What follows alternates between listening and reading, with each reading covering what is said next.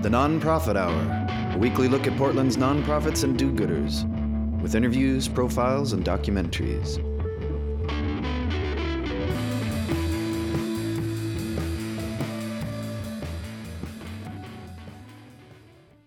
This is the Nonprofit Hour program here on X Ray FM. The show is brought to us by the Media Institute for Social Change, a public interest media lab that works to inspire, empower, and engage emerging media producers. I'm Jason Dennington. Today on the show, we're focusing on the idea of collaboration. Whether it's working with like minded organizations, government bureaus, or neighborhood and community groups, nearly all nonprofits learn that forming partnerships is tremendously valuable toward attaining their organizational goals. In the first half of the show, Julie Falk speaks with Glenn Montgomery and Felicita Monteblanco of Vision Action Network. Over 15 years ago, several Washington County government officials and community leaders identified a need to understand how it had transformed from years of explosive population growth and initiated a county-wide effort that sought to develop strategies around community issues while also building the capacity for collaborative community action. In 2002, in response to this need, VAN was formed as a private nonprofit agency to be a catalyst, incubator, and facilitator for resulting collaborative efforts to improve life for people throughout Washington County.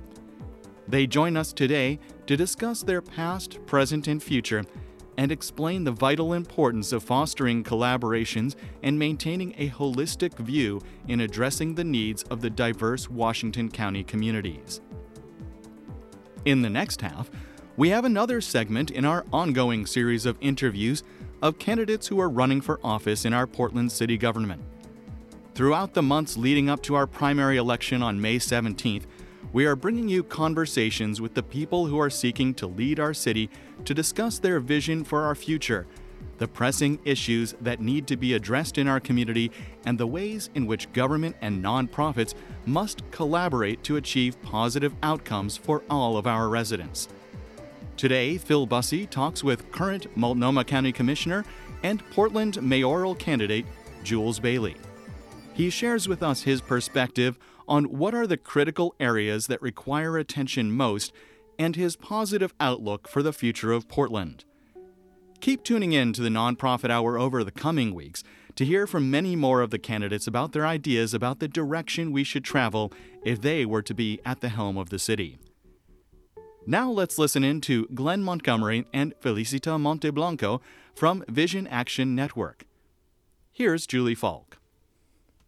Hello and welcome. This is the Nonprofit Hour. I'm your host, Julie Falk. This is the Nonprofit Hour brought to you by the Media Institute for Social Change. Today I'm talking to Glenn Montgomery, Executive Director of Vision Action Network, and Felicita Monteblanco. Welcome, Felicita and Glenn. Um, could you begin by telling our listeners um, about the Vision Action Network? How did it come to be and what is its history? Sure. Thanks, Julie. Um, so, VAN was born out of a countywide visioning process back in 2000 when then County Administrator Charles Cameron wanted to bring stakeholders together across sectors and to um, work on solving a problem. And that problem was uh, in addressing human issues, social issues in the county, it was frequently the case where the county found itself uh, being requested to do certain things that it didn't quite have the bandwidth to take on.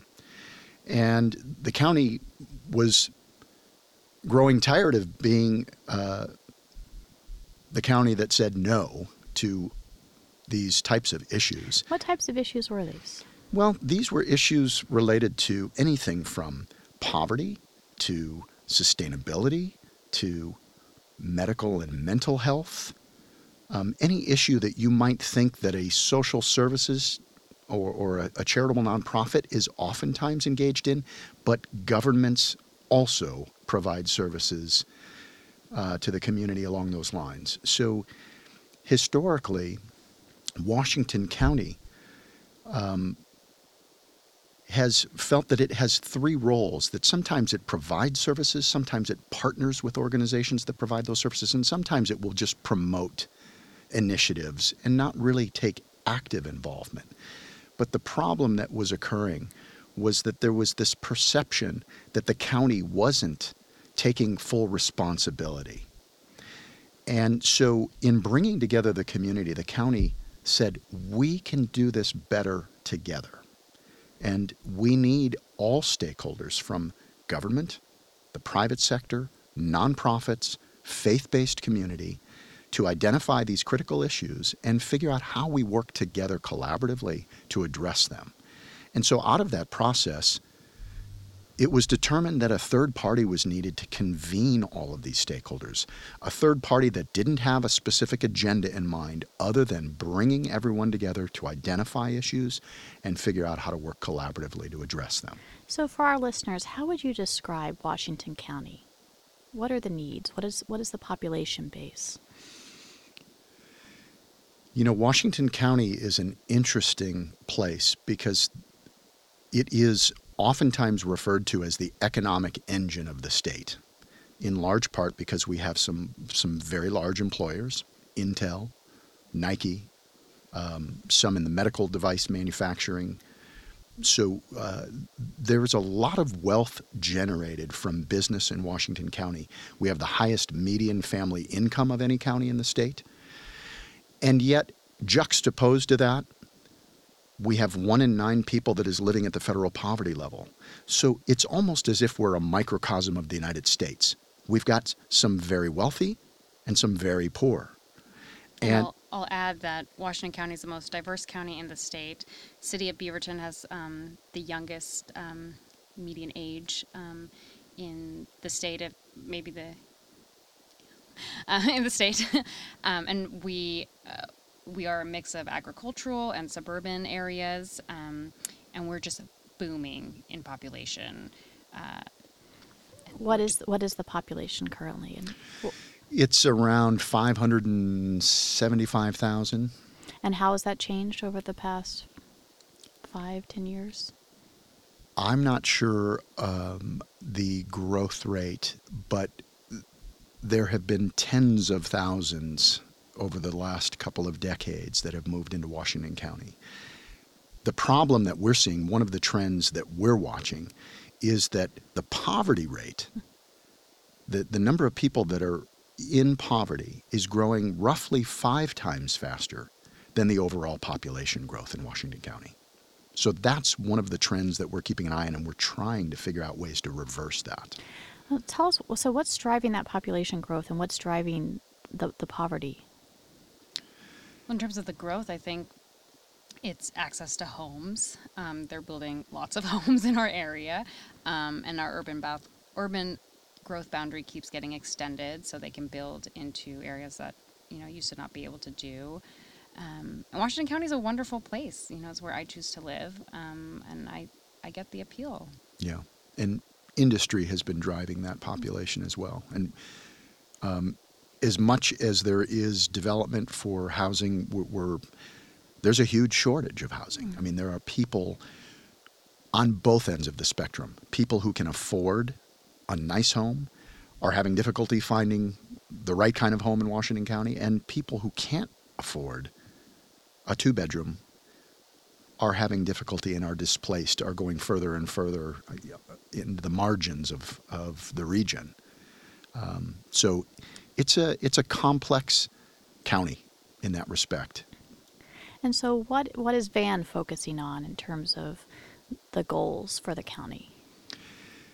So, you know, Van's overarching goal is to look at these critical issues um, through the lens of equity.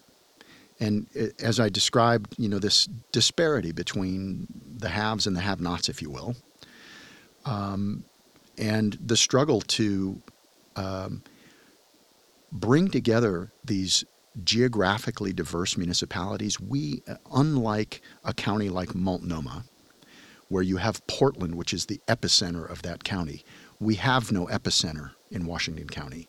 We have South County, where you've got Tigard, Tualatin, Sherwood. You've got East County, where you have Beaverton and parts of Hillsboro, and then West County, where you've got Forest Grove, Cornelius, Banks, Gaston, North Plains. So all of these cities that all have their own agendas, their own priorities, and Van is trying to connect the dots mm-hmm. and to find common threads, um, common priorities that can somehow link the cities with the county and with the community. And, and on top of that, you've got incorporated areas versus unincorporated. There's 40% of the region of Washington County is unincorporated. So it presents some very interesting challenges when it comes to community building in the county. So what are the common threads that, that tie these disparate communities together? Well, I think um, one of the one of the common threads that that we're seeing is uh, affordable housing. I mean, that, I don't think that comes as any surprise to the listeners because that's become a national problem. Um, but we're seeing it in a big way in the Portland metro area, and Washington County is not immune.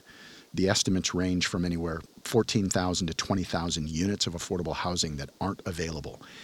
And there are very few municipalities within the Washington County region that aren't affected by that. Um, I would I would say the vast majority would would agree that affordable housing is a top priority. So that's something that we're trying to um, galvanize support for. Um, also, you know, poverty in general. When you just think about poverty, it's not centralized. It is throughout the county in both incorporated city areas, unincorporated areas, incorporated rural areas. It's everywhere. Um, some are dealing with it to a greater extent than others, but we don't see any geographic uh, epicenter for issues related to poverty. So tell us about um, maybe a specific area where uh, Van is, is, is convening and you know creating opportunities for collaboration the Washington County uh, Nonprofit Network, um, and we provide training and peer learning and networking opportunities for nonprofits that predominantly serve Washington County. And this was created in 2008 in response to a philanthropy study that we did in Washington County that taught us a few things. Um, one, um, that the nonprofits in Washington County need as much support as possible for capacity building, and they need that training to be able to increase uh, the impact of their work. Uh, so we bring excellent training um, to Washington County, um, mostly Beaverton and Hillsboro. Uh, halfway through this fiscal year, we've served 170 staff and volunteers at nonprofits, um, and that's everyone from Centro Cultural to uh, Community Action, um, some of the tinier nonprofits like uh, the Dairy Creek Creek Food Web, um, and Adelante Mujeres. Um, wonderful organizations in Washington County doing amazing work every day that just need um, some training around donor development, volunteer engagement, those really critical aspects of nonprofit work. I can yeah I, I, can imagine that the capacity building needs you know they're they're, they're so common for for um, all nonprofits. Um, where do you feel like your um, the training you provide where where's um, where's the, your real strength in terms of the, providing capacity building? Well, we do some great workshops with the Willamette Valley Development Officers focused mm-hmm. on um, fundraising in general. Uh, but more than anything, I think one of our strengths is that we, we bring the nonprofits together. So they have the opportunity to network, they have the opportunity to start brainstorming about collaborating. Um, and like Glenn said, this county is so big. Uh, and sometimes the cities, the, the work in the cities get a bit siloed. And so this is their opportunity to uh, dialogue a little bit at our workshops and events. Um, so you said how many nonprofits are, are part of this? So we had 170 individuals so far, okay. and that reflects about 60 plus nonprofits uh, that are serving Washington County. Do you have a sense of how many nonprofits are in Washington County? Oh gosh, I mean, I would say a thousand, but that includes things like baseball clubs mm-hmm. um, and school choir groups, which are wonderful. Um, yeah. But those aren't the individuals that we're looking to serve. We're looking to serve mostly social service mm-hmm. uh, agencies uh, in Washington County. Yes. You're listening to the Nonprofit Hour. I'm sitting with Felicia Monteblanco and Glenn Montgomery at the Vision Action Network. We'll be right back after our musical break.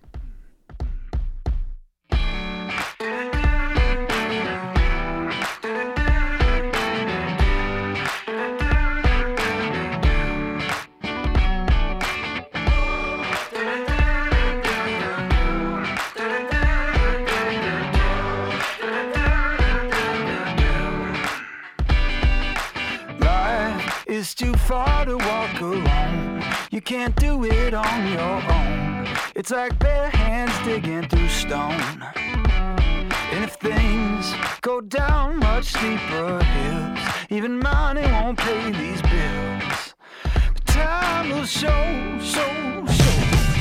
People gonna be okay. Storms never come to stay.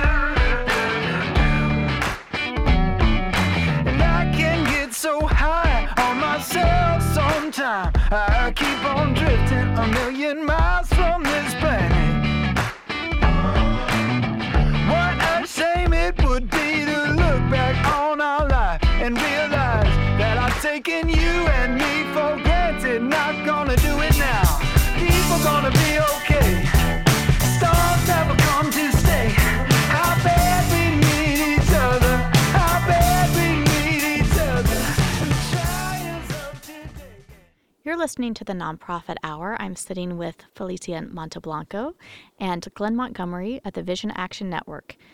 Um, so, how do nonprofits find out about your services? Well, a lot of them already know because they regularly attend our events. Um, but we also promote quite a bit um, through our channels. Um, and we have wonderful partners like the Willamette Valley Development Officers and Nonprofit Association of Oregon who promote our work. And there's wonderful capacity building uh, events and trainings happening in Portland. And so we take that barrier away by bringing them to Beaverton, to Hillsboro, to Tualatin. Um, and so that already is very appealing to our attendees. So many nonprofits, um, it's hard for them to make time for capacity building. Are you able to compensate um, So we employees that come or staff that come? So we, like I said, we eliminate as many barriers as we can, and this includes cost. And um, so our workshops are free, uh, which is wonderful. And we can do that thanks to our sponsors. Um, so several of the nonprofits, you know, sometimes they're entirely volunteer run, so they can. It, they don't have to pay out of their own pocket. Um, and then our workshops are typically two hours um, and first thing in the morning. So that's been successful for us. That's great. Um, I think that um, funders and um, capacity building organizations have so much to, to learn themselves. There needs to be a collaborative opportunity to learn how to um, to give capacity building support Absolutely. And so there's actually an at capacity group. That's what we call Oh, ourselves great. in the Yeah. Portland metro area Okay. that meet, go over calendars, make sure not to step on each other's toes in terms of programming and dates. Huh. Um, and so we regularly communicate because we, we want to make sure the nonprofits in our community are the best and have all the tools and resources they need. And so we know that we have to talk to each other. Um, so, what other programs? So, th- you have the the Washington County Nonprofit um, Network. What what other programs um, come out of Van? So, one of our big initiatives is called Washington County Thrives. And coincidentally, it began in 2008, but it was as a result of the recession. And um, Van was approached by Community Action, which is, I believe, the largest nonprofit in Washington County. And Community Action is part of a wider network. They're actually part of a national network um, that receives federal funding. And they just celebrated their 50 year anniversary. But Community Action Washington County was working with its network of partners throughout the state on an Oregon Thrives initiative in response to the recession to try to shore up economic security for the most marginalized and the most vulnerable in our population. And when Community Action in Washington County decided we should be doing something locally to support this, they approached Van and said, We really want you to co convene with us because you're the convener of collaboration in Washington County. We have this mission around economic security. We'd like to work with you to bring together a coalition, a coalition to address economic insecurity in Washington County. And so that conversation has been ongoing since the height of the recession.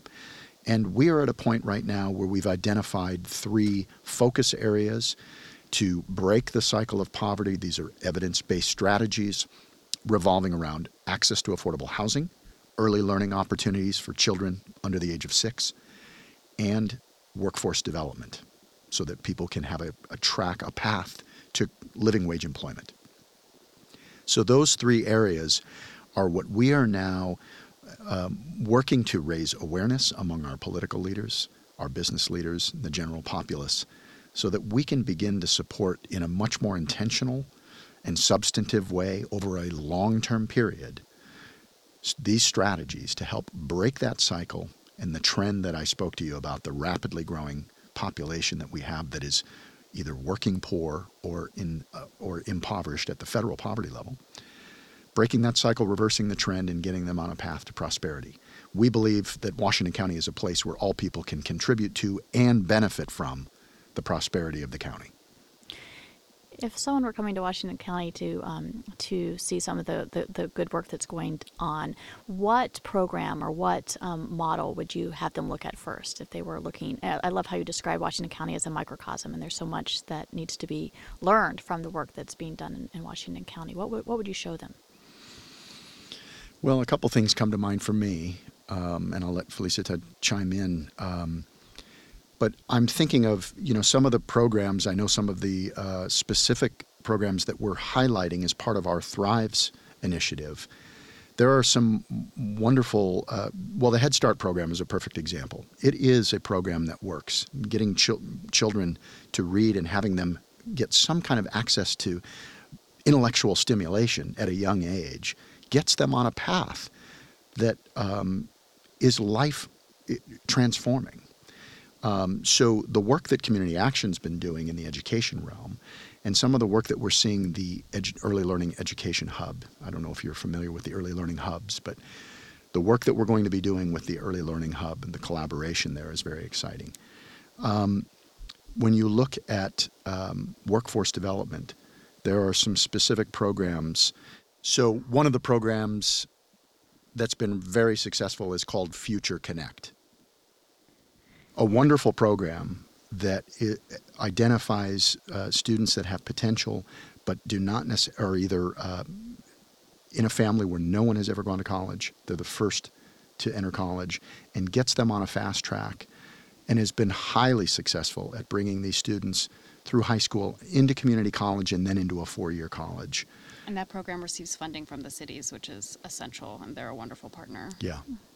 So it's a it's a good example of collaboration that's happened.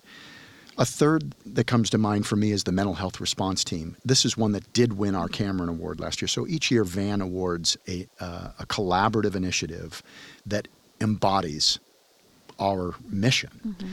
And the mental health response team was a, um, a, collaboration between the sheriff's office, the county's mental health services, and LifeWorks Northwest, which is a nonprofit that serves people with mental illness and addiction. And that collaborative went from a situation where the sheriff's office was responding to people who were clearly having a mental health crisis, but the sheriff's office did not have the tools to be able to adequately respond to an individual. And they literally had to wait until that individual acted out and committed a crime before they could actually respond. And it went from that kind of a situation to bringing mental health counselors who ride along with deputies and de escalate problems when they see that it is a mental health crisis. The mental health response team responds and they can de escalate that crisis, bring someone in with the expertise so that that person, they don't have to wait anymore until that person acts out. And what that has done in the community has truly been transformative families are now calling the police to say my brother is in crisis. That's a huge or change. my my my dad is acting out. And they're not afraid to have the police show up. Whereas before they weren't making that call because they knew my brother or my dad's going to get arrested. And so that's been a, a, wonderful thing. And it's been a culturally transformative thing for the agencies that have been involved. Mm. Huge success. So I'll just highlight um, some of the affordable housing work that's happening in Washington County. That's wonderful. Um, the first thought I had when you asked that question was Bienestar, which offers uh, affordable housing to individuals who work uh, agricultural jobs, um, mostly Latinos in Western Washington County, so Forest Grove, Cornelius, Hillsboro, Reedville. Um, and they have wonderful programs and they're focused on place based. Um, so they provide after school care for the kiddos. They do um, GED and uh, English language classes at their at their apartments, um, as well as opportunities for leadership for the individuals uh, living there, for the families and individuals living there. So it's a wonderful program. Um, Tell us about your work with folks from Adelante Mujeres. Um, uh, Adelante is very engaged with all of our projects. Um, all of them, really and truly. Um, one of which, the Washington County Nonprofit Network, they attend our events regularly, including our Meet the Funders event in the fall, which is an opportunity for nonprofits um, and funders to uh, meet at roundtables and have great discussions. Um, they're also part of our Creciendo Juntos initiative, um, which is focused on uh, Latino poverty in Western Washington County. Um, we're working with both the school districts there, including the Forest Grove School District and the Hillsboro School District. And we have all the Latino serving nonprofits um, in that area as part of our team, including Adelante, as well as Bienestar and Centro uh, Cultural and Virginia Garcia. Um, and they're also at the table for Thrives, mm-hmm. and they're wonderful uh, participants in all our initiatives. And again, today uh, I'm Julie Falk, and we are talking to Glenn Montgomery, Executive Director of the Vision a- Action Network, and Felicita Monteblanco, Administrative and Events Coordinator. I hear you have some events coming up. Um, what is on the calendar for Vision Action Network? In mid March, we will be hosting a collaboration workshop, which Glenn will be facilitating and leading. Um, so that should be great. And then June 1st, we have our annual celebration, um, which will also celebrate our Cameron Award winner for this year, which we don't know who it is yet. um, and it's a great event. We'll have about 100 plus people. It's our 15th anniversary, so we want to honor the past, but we also want to look to the future, and we're really excited to celebrate with our constituents. Well, thank you so much for being here, Glenn and Felicita. I know that I've enjoyed learning about Vision Action Network, and um, I'm sure our listeners have too. Thank you so much. Thanks for having us. And music for us to go out on today. To is there room for one more song? One more song.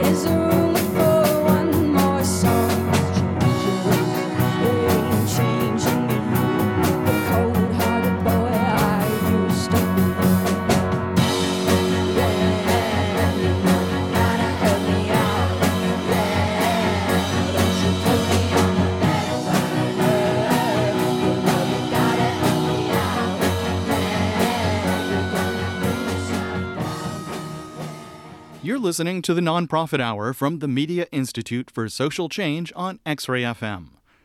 To become a supporting member of the Media Institute and find out more about their work, you can visit MediaMakingChange.org.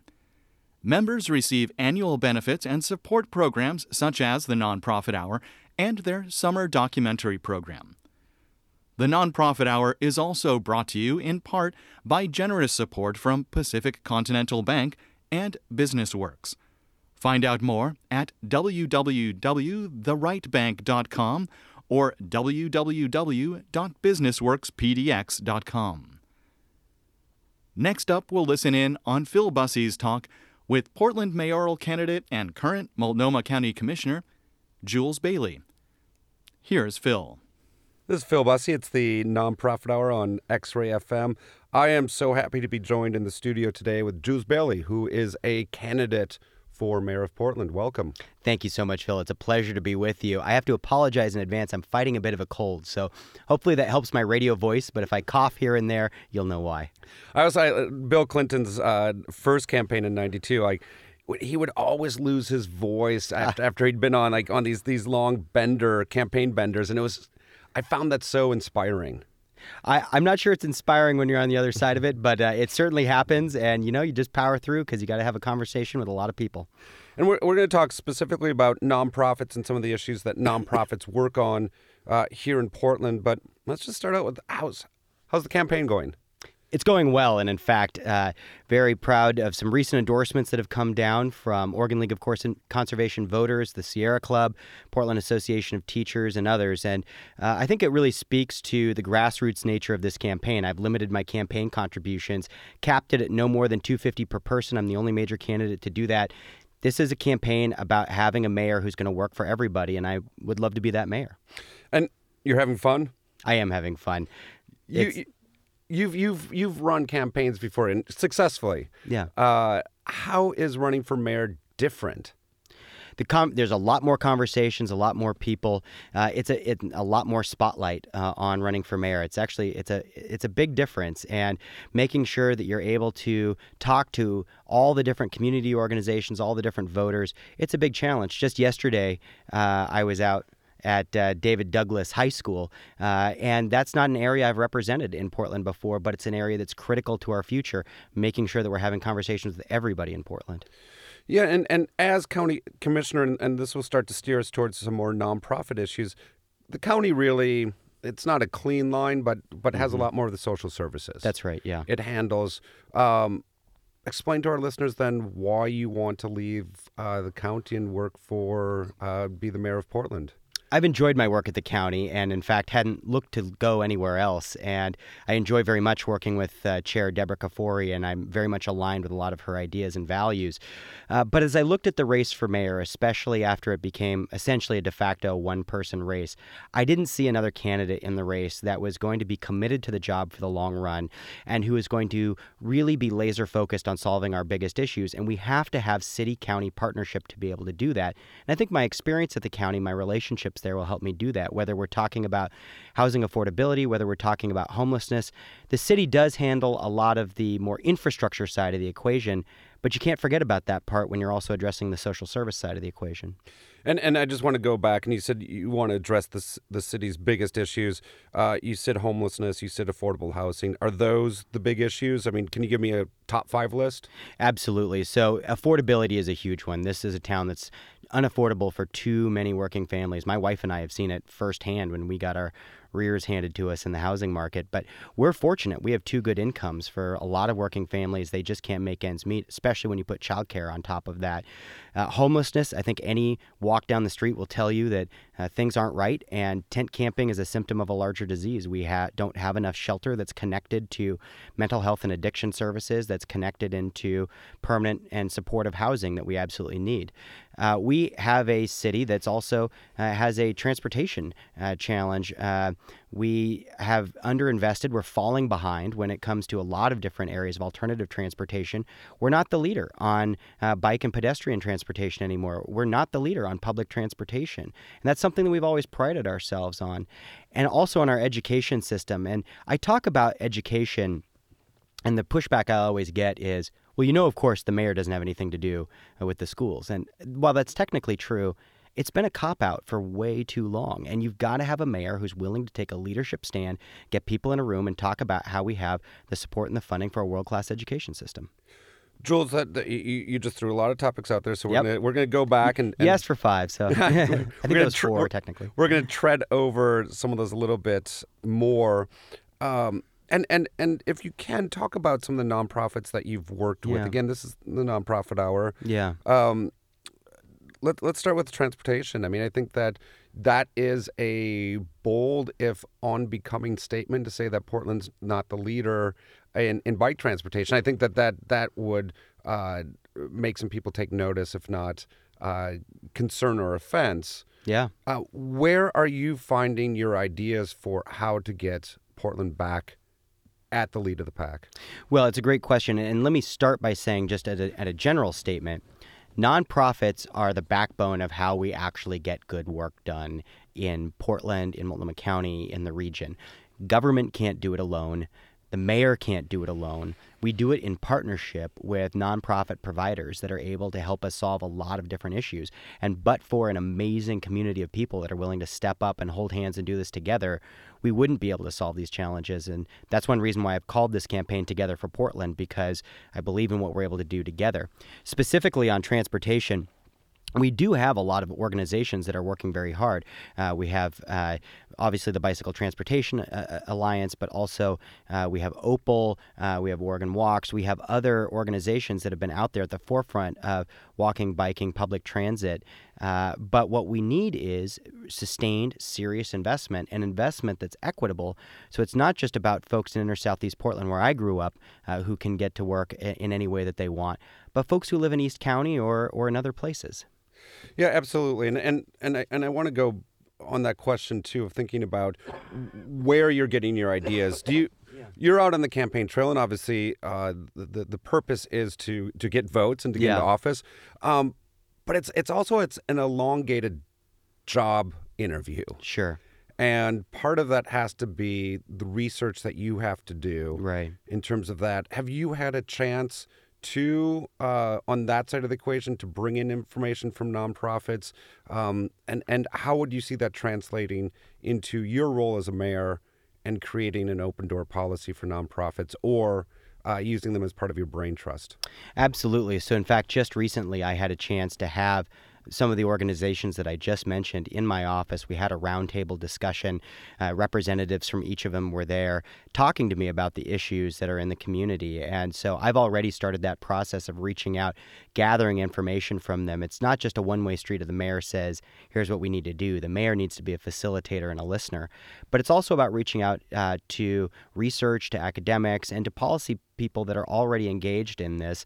Uh, I've already been meeting with the City of Portland's bicycle transportation folks uh, to understand what's happening now. There's a lot of temptation and a lot of pressure on candidates to come in and have some whiz bang new idea or shiny object because that's what captures attention. But the reality is, you have to have good policy that's grounded in what's already happening and a clear plan for how you're going to continue it or do better. And you know, and, and that idea of the roundtable you just hosted is seems like a good lead into your first song recommendation. You want to uh, tell us what that is? Well, I've always been a fan of the Beatles, and call me old fashioned, but uh, I get by with a little help from my friends because we can't do it without our friends. Let's take a listen. What would you think if I sang out a tune? Would you stand up and walk out on me? Lend me your ears and I'll sing try not to sing out of key. Oh, I get by with a little help from my friends. Mm, I get high with a little help from my friends. Mm, gonna try with a little help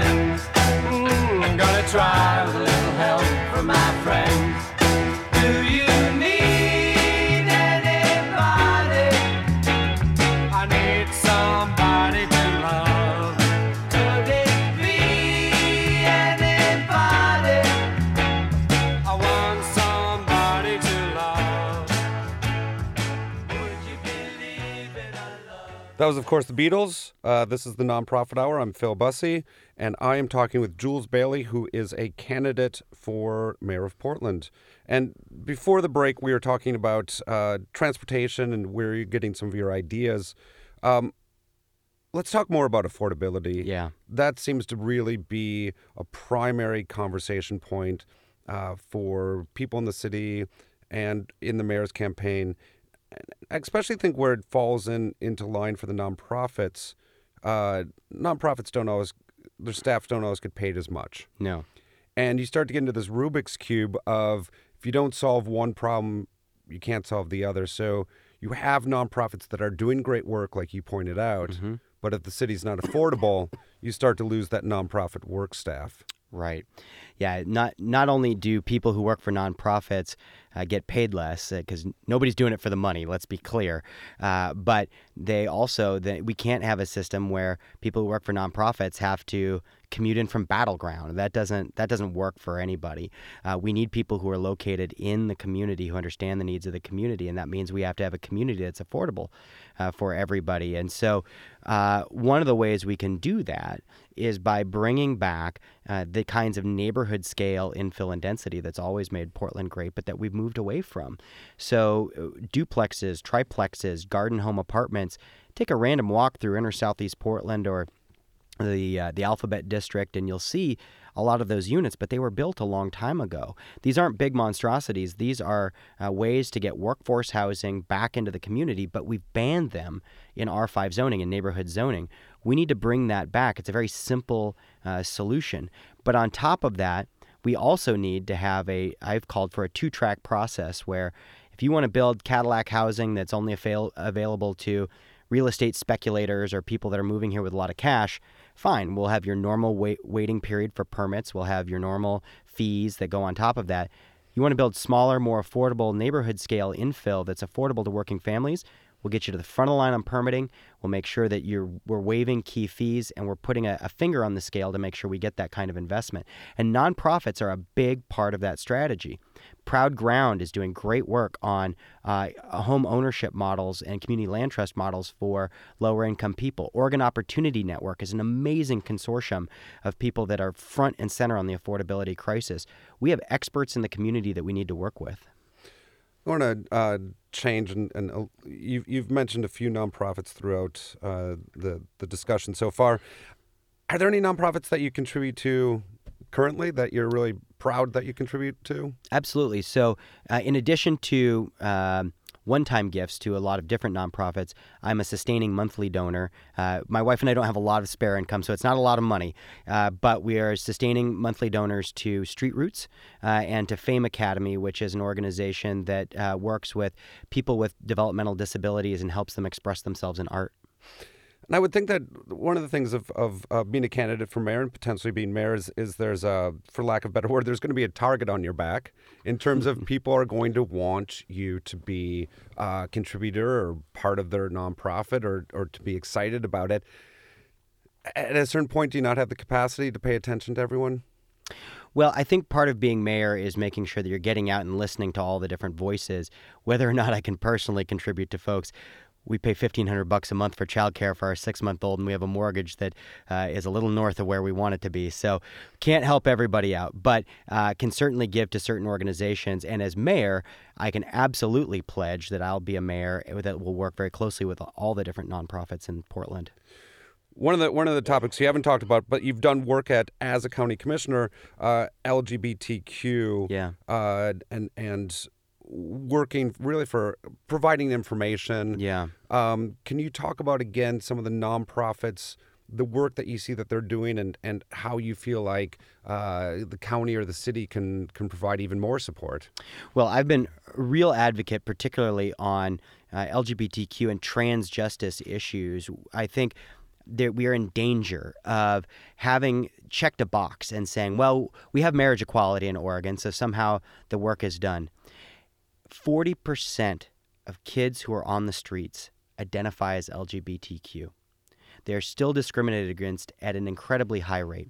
And so, one of the things that I did in the legislature was pass a bill called the Healthy Teen Relationship Act. We're now implementing it through Multnomah County. My office is leading on it. And what it does is it works with nonprofit providers to bring education into the schools to talk about what a healthy relationship is in every context in gay, lesbian, uh, transgender, bisexual relationships, and also for gender identity for trans kids. We're working very closely with Raphael House of Portland uh, on implementing it. They've come up with a great curriculum. We're working with SMYRC, uh, the organization that works with transgender youth. We're working with Basic Rights Oregon. Uh, we're working with the Q Center. Uh, we're working with Transactive, and I'm a really big fan of the work that Transactive is doing. They're an unsung hero uh, in our community. These are some of our most vulnerable kids, and we have to keep focused on them. Um, Jules, that would seem like maybe good setup for the next song. Well, I uh, am an old Bob Marley fan as well. Uh, I got it from my dad. And this is Redemption Song. And I believe that as we confront the challenges that we have, we have to emancipate ourselves from mental slavery. And there is a uh, there's an opportunity here to have really tough conversations. Well said.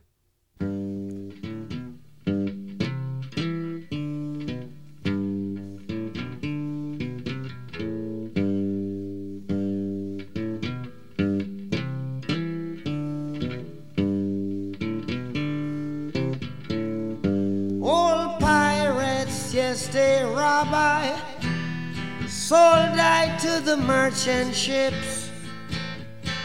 Minutes after they took I from the bottomless pit, but my hand was made strong by the hand of the Almighty.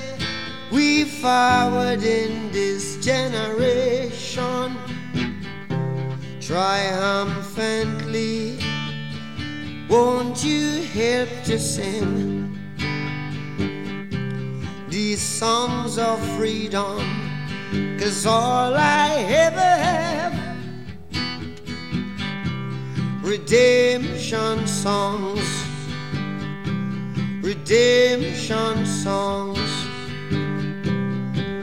Emancipate yourselves from mental slavery. None but ourselves can free our minds. Have no fear for atomic energy, cause none of them can stop the time. How long shall they kill our prophets while we stand aside and look?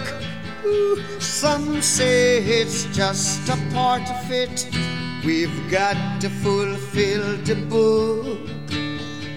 Won't you help to sing these songs of freedom? Cause all I ever have, redemption songs, redemption songs, redemption songs.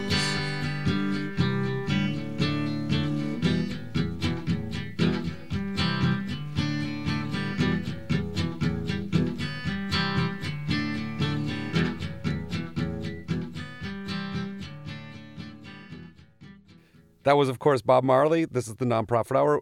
I'm talking today with Jules Bailey, a candidate for mayor of Portland. Let's talk a little bit about just the campaign in general. I think there's so much attention being paid to the presidential campaign yeah. and and the tone. I mean, just the the the, the uh, riotous tone that has been set, especially on the Republican side. Uh, I attended a couple weeks ago the debate, the discussion at Revolution Hall where yeah. eight of the leading candidates were there. And it was truly remarkable. It was, people were respectful. Ideas that presented were very good. Everybody was composed. Seven out of eight people were composed.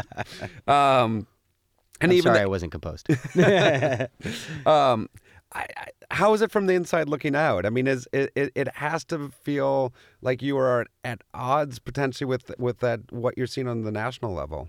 Well, I do think we have an opportunity in Portland to really provide a counterpoint. And when you see the just the dysfunction at the national level, especially on the Republican side, the fear, the the the hatred that's coming out, the discrimination that's bringing out the worst in people Portland's been a city that's always brought out the best in people, and I think that we can show that in this mayor's race. The fact is, you have a lot of good candidates uh, that are running. I believe I'm the best candidate for the job, and I'm going to make that case. But I consider every other person who's running a friend. I think they have good ideas, and I think that we can show that we can have civil discourse, and when we disagree, do so in a way that's about what the future of Portland is, not about personalities. You know, but but to take the counterpoint, that doesn't make good for good reality TV. And is, is that a problem that uh, the audience is being primed to expect fireworks, and when the, what they get instead is intellectual policy discussion? That that you find it a harder sell, or is that selling um, Portland voters short by thinking that way? I do think Portland voters are a different breed and are interested in the policy discussions. I can't count how many times I've laid out a proposal, and the immediate question is, yes, but how are you going to do that? And then we get to get, get to get into the wonky details of it. And in fact, we're we have over 100 house parties scheduled for this campaign. We're having 30, 40 people showing up in living rooms on weekday nights, on school nights to talk about the future of the city. In general, I do worry that sometimes our political discourse is being eroded and that uh, people are being fed these soundbite messages. People are being, uh, as you say, primed for reality TV, uh, for conflict. And, and the media, as we've seen a decentralization of media and media that's more focused on clicks than content, uh, is also driving towards this sort of he said, she said. Uh, but I'm very hopeful that we can set a different tone in the Portland mayor's race and show that that also can be successful, even if, admittedly, not as exciting. Um, part of competition, however, obviously there's winners and losers. Uh, I want to go back to some of your recent endorsements, and you have won some some really notable endorsements. Um, can we talk about the Sierra Club? Yeah. Uh, why why do you feel like you received that endorsement? Um, and you know, please use that as a springboard to talk about some environmental issues and environmental nonprofits in the in the region. Absolutely. And one of the things we've always had is a leadership uh, on sustainability and the environment in Portland. But that's another area where I feel like we've been resting on our laurels uh, a little bit and we're falling behind. We used to have the most green buildings in the nation, LEED certified buildings in the nation. We're not even close uh, anymore. I think I was able to secure the endorsements of Oregon League of Conservation Voters and the Sierra Club uh, because of my track record of success in working on environmental issues and bringing people together. When I was a freshman in the Oregon State Legislature, I passed a climate change bill unanimously with Republican support. I can't remember the last time a climate change bill passed unanimously, and it helped uh, create Clean Energy Works Oregon with Mayor Sam Adams and what he was doing here in Portland. And that helps people upgrade their homes for energy efficiency and uh, renewable energy. And that's the kind of thing that we can do that lowers our carbon footprint, creates jobs, and helps p- keep people in their homes. But I think there's a lot more uh, that we need to do. There's been a lot of concern recently over the air toxic emissions that have happened in Bullseye Glass in Southeast Portland, but in other places in Portland as well. And I think people are very rightly concerned about what's going into the air that we breathe. So I've called for a regional air quality authority so we can make those decisions locally. And as we do that, we've seen an incredible nonprofit, Neighbors for Clean Air, that has taken the lead on this and has had incredible success at shining a light on the air toxic problems that we have. Jules, I, I, want to thank you for coming in and talking with us, and, and thank you for uh, all the good work that you've done, and congratulations on, on running a good campaign so far. Um, one last question and then one last song suggestion. You, you've been into the mayor's office before, and there's there's the the wall of all the, the previous mayors, and, yeah. and especially fun to look at the in the 19th centuries. There's uh, uh, there's facial hair that would put even the most ambitious hipster to shame. Ha! I'm trying to bring that back just a little bit. do you do you have do you have a favorite mayor that that you want to talk about? Favorite Portland mayor? Well, I think we've been had some good mayors uh, in the past, and uh, I think you know, going back to facial hair, Bud Clark was uh, a, a, guy who uh, owned a bar, was very Portlandy, was on his bike, exposed himself to art uh, famously, uh, and really sort of had that Portland ethos. I think Mayor Katz really fundamentally understood how City Hall works, and her experience in the legislature, similar to my experience, I think really set her up uh, for being mayor. And then obviously the partnership with Mayor Adams that we had on creating Clean Energy Works Oregon. But fundamentally, what we need is more than a one term mayor. And we need someone who's committed to the job for the long run. And that's why I've pledged not to run for any other office for at least eight years if I'm elected, because we need leadership when we're at a turning point. Jules Bailey, candidate for mayor, and this is the nonprofit hour. Let's have one song to take you out. Well, fundamentally, I'm an optimist. I think Portland is a wonderful place, and so let's have a little bit of an upbeat song with "What a Wonderful World." Great choice.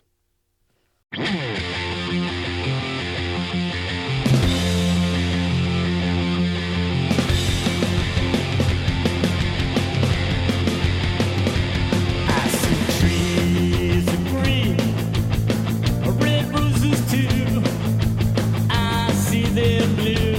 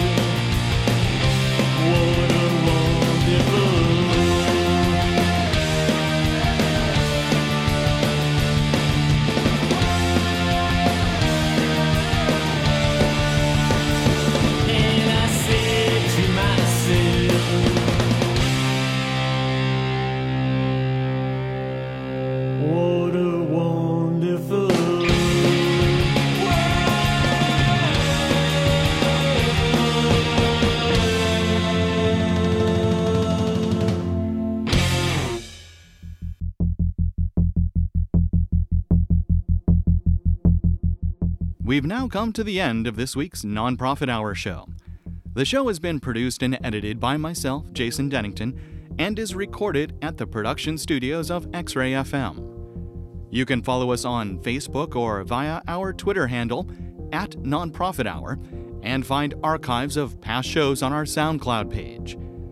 If you'd like to make a comment or suggestion about an organization we should profile on a future show, please send an email to nph at mediamakingchange.org. We'd like to thank our guests on the show this week, Glenn Montgomery and Felicita Monteblanco of Vision Action Network, and County Commissioner and Portland mayoral candidate Jules Bailey.